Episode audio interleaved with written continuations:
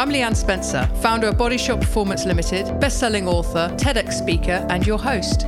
This is the Remove the Guesswork podcast, the show where I interview influential people in the health, fitness, and well-being space to bring you the latest ideas on how to optimize your mind, body, and well-being. The show is brought to you by my company, Body Shop Performance. We create total solutions to optimize your health by focusing on sleep, mental health, energy, body composition, digestion, and fitness. We work with busy professionals on a one to one basis for six or 12 months using the latest science and technology. And also work with businesses who want to create a culture of energy, vitality, and performance and position well-being as a competitive advantage. Find out more at bodyshopperformance.com and enjoy the show. Hello and welcome to the Move the Guesswork podcast. I'm Leanne Spencer. My guest this week is somebody I met about four years ago, a fascinating chap called Dr. Robert Lefever. Dr. Robert Lefever, he is an expert in addiction, he's an addiction specialist.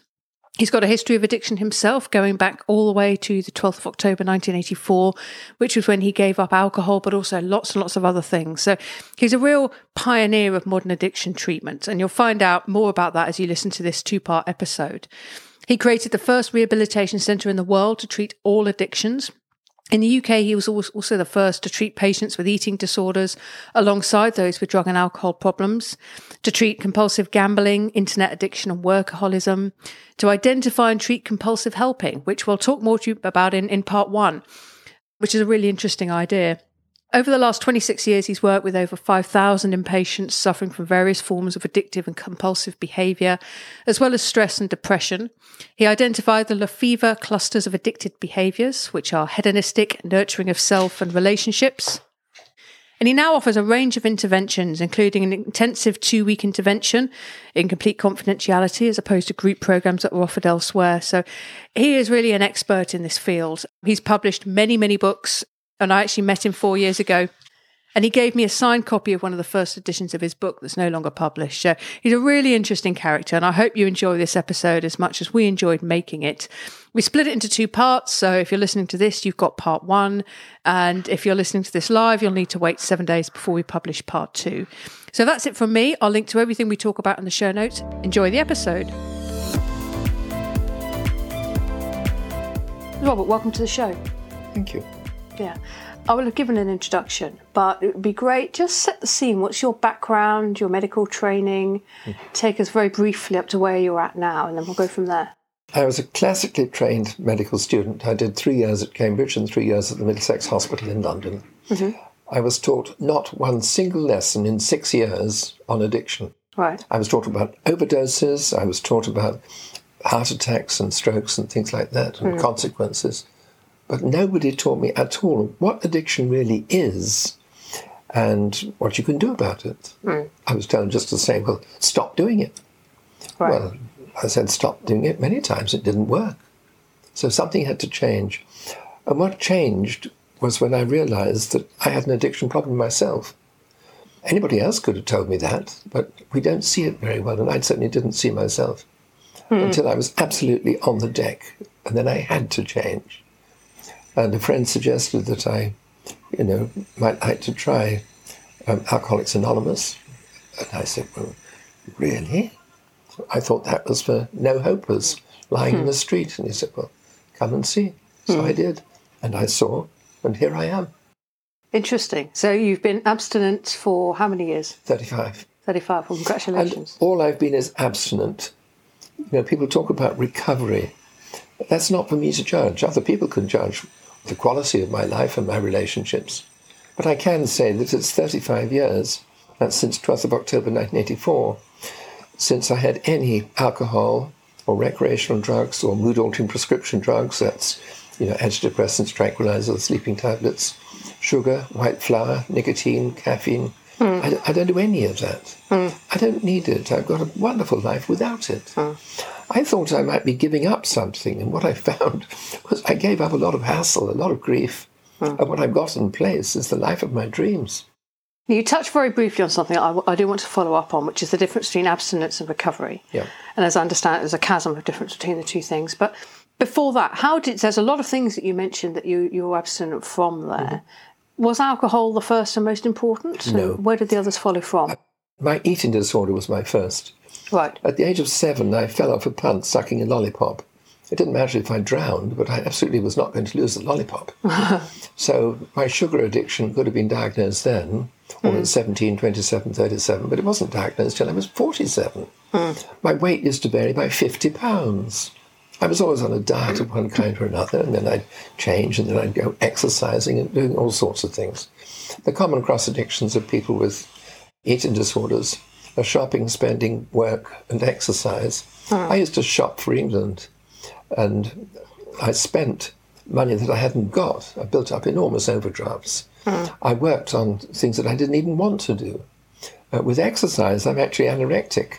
I have to be forced to exercise. I take exercise 15 minutes every single morning, and I do a bit of balance exercise and some yoga.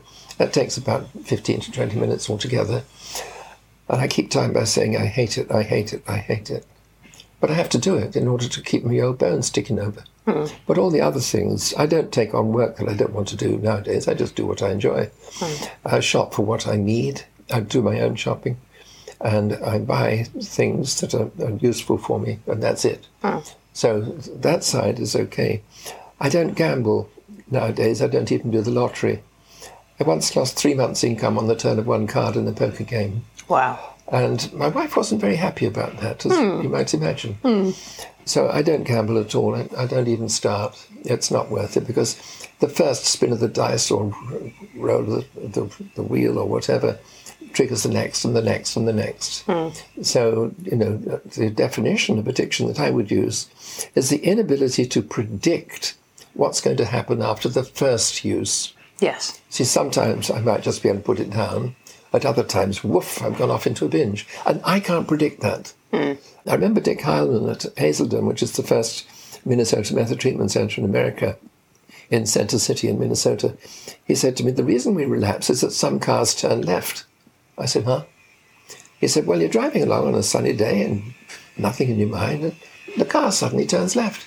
And then it stops outside the, the bar, and then you're in there and drinking a six pack, and, or hmm. because the car turned left. Now, that's a very important understanding because it shows that these crazy ideas come out of the blue. Hmm. It's not premeditated, it's not because of some dreadful trauma, it just happens. And therefore, we need to be, uh, to use a preventive. If I can't predict what's going to happen, like taking a flu shot, I don't take it because I've got the flu. I take it because I want to prevent getting it. Mm. And therefore, I go to Alcoholics Anonymous and Nicotine Anonymous or Overeaters Anonymous or Gamblers Anonymous or whatever Anonymous in order to prevent a relapse. So that brings me abstinence. I am abstinent, that I can say. But in recovery, I want three different things. I want Before you, before you go, actually, can I interrupt? What you've just said there about the turning left kind of implies that fate may strike yes. And absolves us of any sort of involvement in that decision making process, hmm. which I'm not sure is exactly what you're saying because No, it isn't that I haven't got any decision on what I do. It's that the message comes into my silly head. Come on, Robert, one won't hurt. right, yeah, And it's that side that I then have a choice as to whether I'm going to act on it or not. Hmm. And in my using days, of course, I acted on it. It was, you know, it was telling me what I wanted to hear. One won't hurt. I used to take food to bed with me in the middle of the night in the hope of waking up in the middle of the night to have another meal. Hmm. I've picked food out of out of bins where I've thrown it away and I've regretted it and fished it out again. Hmm. I've, I've done very stupid things, but I don't do them now.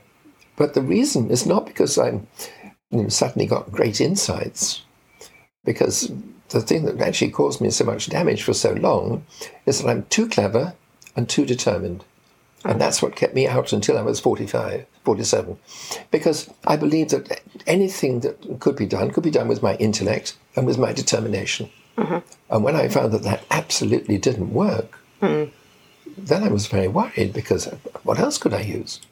And that's when I discovered the 12 step program of Alcoholics Anonymous. right. And you were about to talk about the three aspects of recovery. Yes, the three aspects of what I consider recovery, what I really want in my life.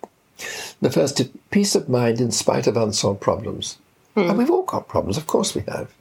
But I want peace of mind anyways that I can, you know, get on with my life. Hmm. The second is happy and mutually fulfilling relationships. I never say I'm married because that statement is two words short. I'm married so far. Hmm. and that gives my wife, Pat, the opportunity to say, oh, You think so? Um, and then, you know, I really have to be sensitive to her sensitivities. For example, she doesn't like my papers all over the glass table in the sitting room. Uh, she, she just doesn't like that. It's, it's one of her things. And they're not there, they're here in my files, hmm. in this room. So I'm sensitive to her in that way. And the third thing is I want spontaneity, creativity, and enthusiasm. Spontaneity, I want to do something, yay, let's do it, let's do it now. You know, if it's sensible, just because it's fun, let's do it. Creativity, my life is fundamentally based upon finding new ideas. In the last uh, 10 years, while I've been married to Pat, I've written seven novels.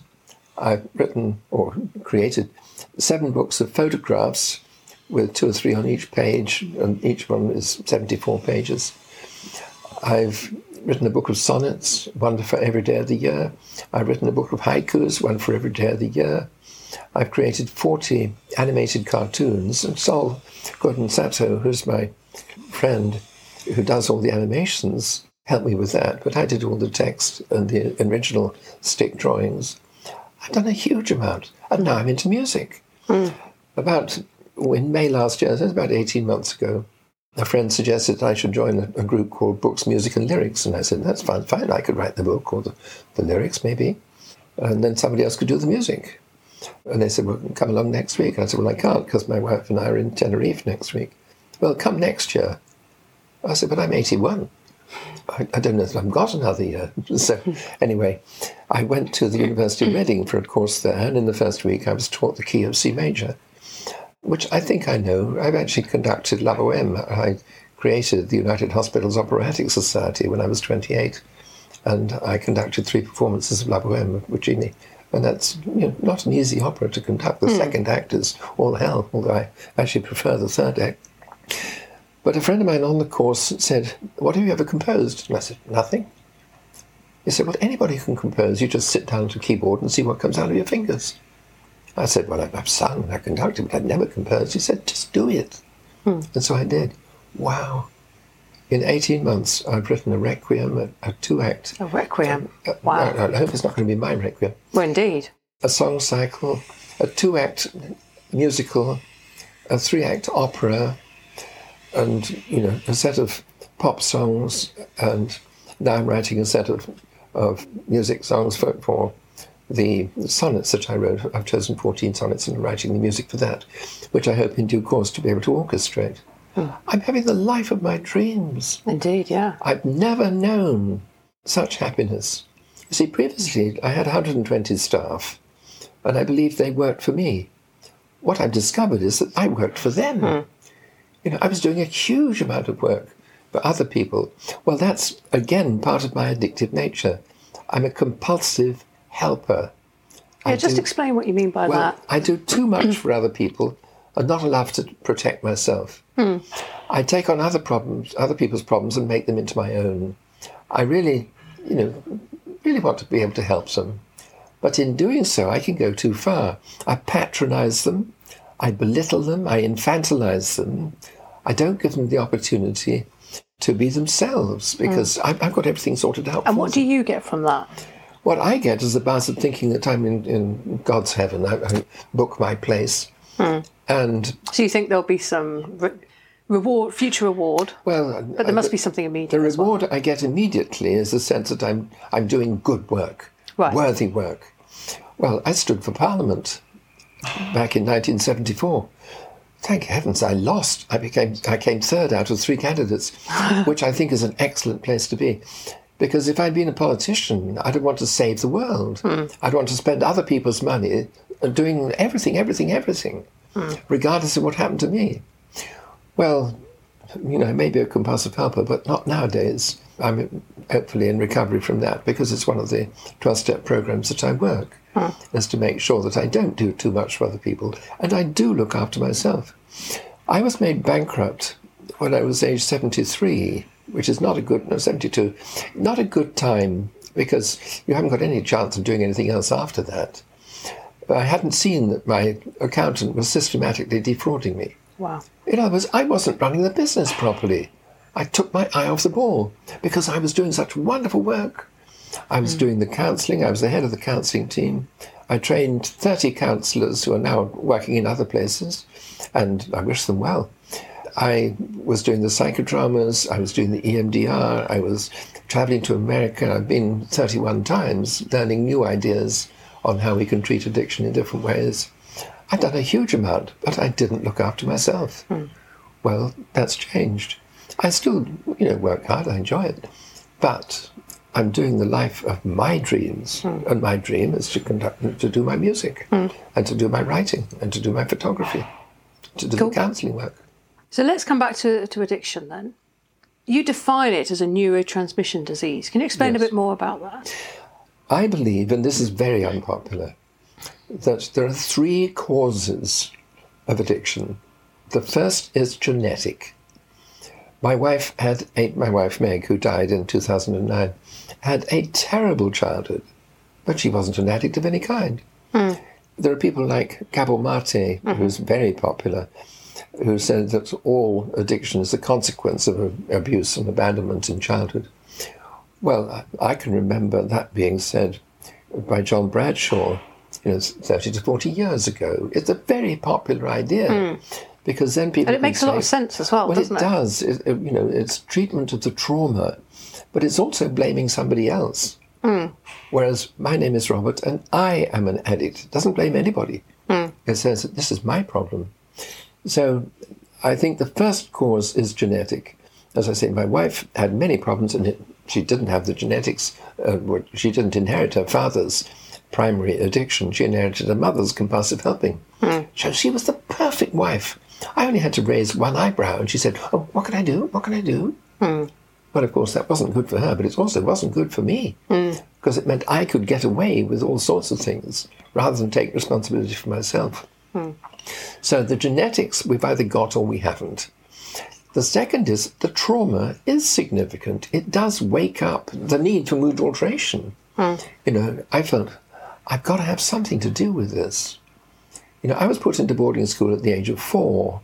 And then when my parents brought me back to England, they were missionaries in India, I was put into boarding school again. And then my parents went back to India for four years between when I was 10 and 14, and then between three years between when I was 15 and, and 18. I hardly knew my parents. Hmm. Well, I had an interesting childhood. I had the normal abuse and abandonment that one gets in, in British private school, hmm. but you know, we survived that. You know, I had had a pretty awful time at school, but you know, it's over. I think that's the most important thing I can say about my childhood. It's over. But you see, the need for mood alteration was there, and I'd already discovered sugar, so I hit that. Later on, when I was in the army, I discovered nicotine and alcohol. Then, when I was a medical student, I discovered gambling, and so on. We discover what works for us hmm. in treating the trauma. And so, the third feature of addiction is exposure. I did not set off with alcohol and nicotine because my family didn't have the money to buy things like that. Hmm. But we had sugar. And so that's what I hit. And so I discovered things as I went on and became exposed to more things. And I think this is what is crucial that we don't have one problem. I have neurotransmission disease, which can only be helped by finding a mood altering substance or process that works for me. And what I mean by neurotransmission disease, I think that's what actually happens. In the mood centers of my brain, there's something wrong in the way that one nerve cell talks to another. And therefore, if I put in six minutes of mood, only five minutes of mood come out. So I, I'm left with a minus one feeling. I have an inexplicable sense of inner emptiness. And so, logically, I go looking for plus ones. And you think this is something we're born with, I think it's something we're born with. exasperated by environmental factors, Yes, upbringing, Yes. potential trauma, that's right. But that is secondary. brought to a head with exposure. Yes, I, absolutely I right. have a genetic predisposition. Something has happened to me. Mm-hmm. And look, all this stuff is available. That's right. Yeah. And so, what I need to do is to accept my responsibility. My name is Robert, and I am an addict.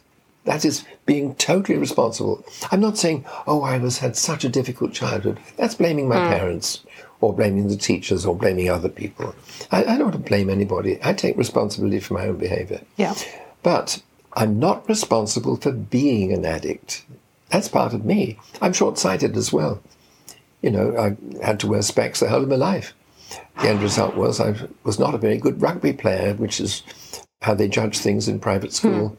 They'd give me the ball and say, run, and I'd say, where? so, you know, I, I don't have any sense of shame over being short sighted. It's just the way I am. Hmm. And so, when in appropriate occasions I can wear my specs, not on the rugby pitch, then I can see perfectly well. And nowadays, I have plastic bifocal lenses inside my eyes. So I'm never going to have to wear specs. I've had a treatment and it works. There is no equivalent for addiction. The Russians try stereotactic surgery. They put one electrode in the side of the head, one in the top, and they put the current on, and where those two electrodes would have met in the center of the brain, they fry it, Wow. and you finish up with zombies. Hmm. Yeah, well, that's not what I call treatment. Hmm. Now, the crucial issue that I'm trying to get through is that I may have an addictive nature and have a genetic predisposition, but I can do a great deal for it. I could wear my specs, despite the fact that my short sight was is genetically inherited. There wasn't nothing I could do. I can cope with it by finding ways that work. Hmm. And what I found from my addiction was that the 12 step program of Alcoholics Anonymous, now applied to Overeaters Anonymous, Gamblers Anonymous, and all the rest of it, Anonymous, um, there's, an, there's the joke that the, the biggest fellowship of all is on and on anonymous. for people who just can't stop you know, working a 12 step program. Yeah. Well, uh, I understand the joke because I've seen them. I remember a, yeah. a chap I met in Alcoholics Anonymous said, I haven't had a drink for 20 years. And I thought to myself, why on earth not? Hmm. For heaven's sake, go out and get slaughtered. Uh, You know, there's a, a better life for you somewhere. So uh, I don't mean that literally to go out and get slaughtered, but I don't think there's any point in, in recovery unless it means something, unless we're doing something that we really enjoy. You're saying that he was in what's classically called the dry drunk state The- of dry not drunk- well- drinking but not living. The dry drunk is even worse. The dry drunk is angry. I don't Right. drink. Hear me, I don't drink. Yeah. What more do you want? And then when he does go back to drinking, the family say, Oh, thank heaven, we understand you now. Mm. So we don't relapse at the time that we pick up the first drink. We relapse at the time we stop working the 12 step program. And so all the mood changes come in exactly as before. And then, bang, we pick up the drink and then we're drinking.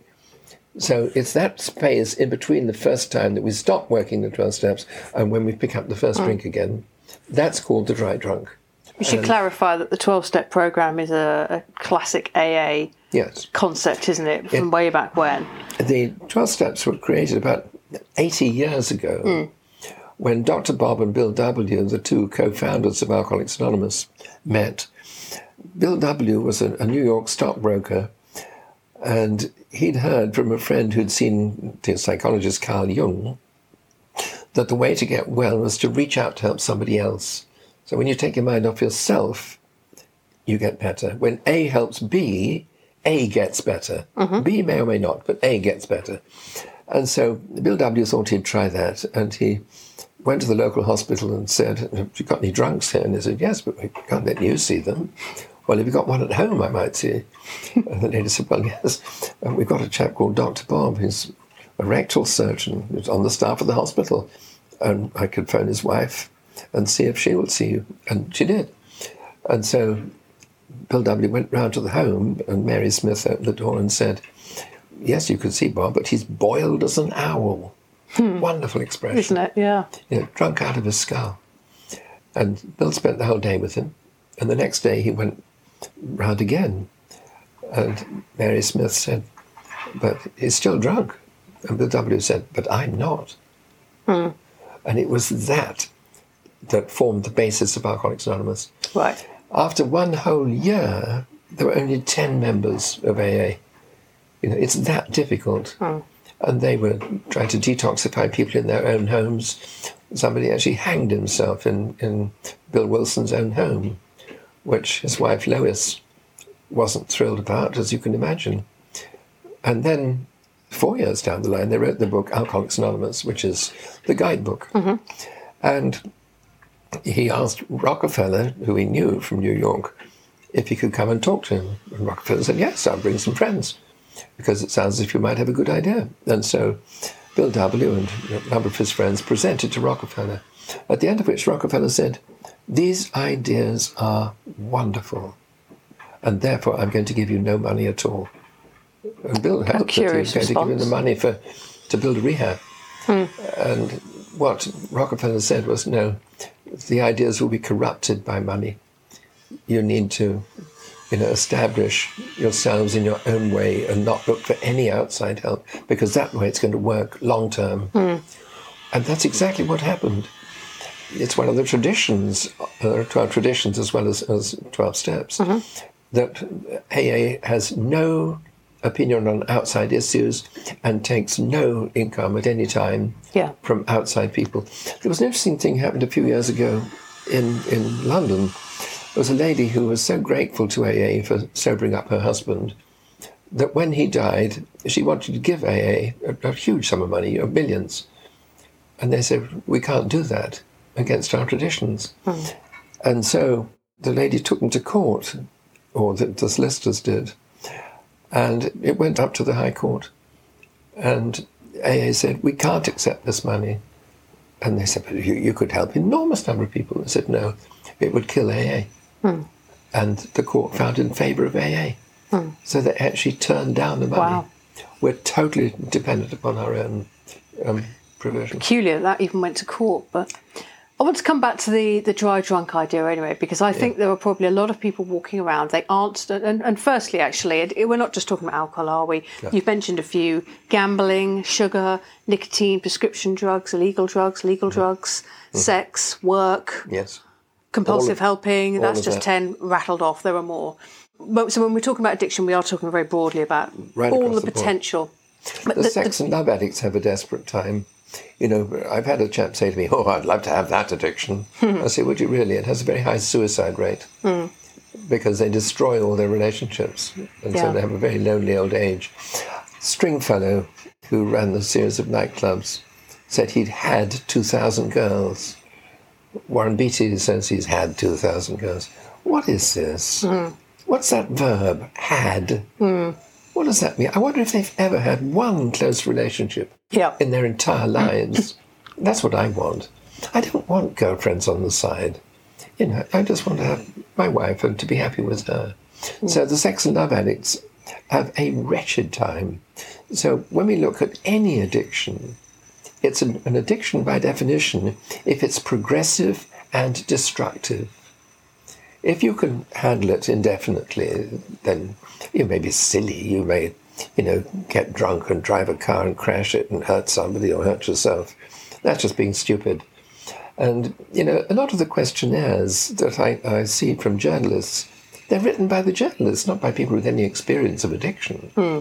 And so you get questions such as, have you ever had a drink in the morning? Well, priests have a drink in the morning when they're serving Holy Communion. Hmm. Night shift workers have a, have a drink in the morning. Of course they do. yeah. The You know, are quite so vague. it's a bad question. And so when we're looking at, at addictive behavior, the only people who can really help it are people who've got the insight from being it. Hmm. And Harry Potter speaks Parseltongue. He can talk to serpents. I can't. But I can speak addict. Hmm. I know how to talk So, to what addict. questions would you ask someone who's who's concerned about an addictive behaviour? I would say that the crucial issue is whether the first drink triggers the need for the next, hmm. whether the first spin of the dice triggers the need for the next, whether the first spoonful of sugar triggers the need for the next. Hmm. That is the crucial question. There are 12 characteristics. You know, we've always got it on our mind, either to give it up or to, to use it. We're very comfortable just using on our own. We use it as medicine. We use it primarily for its mood altering effect. We move and don't want to run out at any time. We, we've got to have it. all the time, and, and so on. There are It's the primary 12 relationship. questions like that Yeah. that are crucial for anybody who's got an addiction problem. Well, it's all on my website, and people can look up the questions and judge for themselves. Which I'll link to in the show notes, yeah. Thank you. So, you know, the crucial issue is always Am I an addict? Now, that applies to about one in six of the population. Really? It does not apply to five sixths. So, when the government gives sensible advice to the population, they're talking to people who don't need to hear it. Hmm. You know, that's not the issue. But look at it the other way round.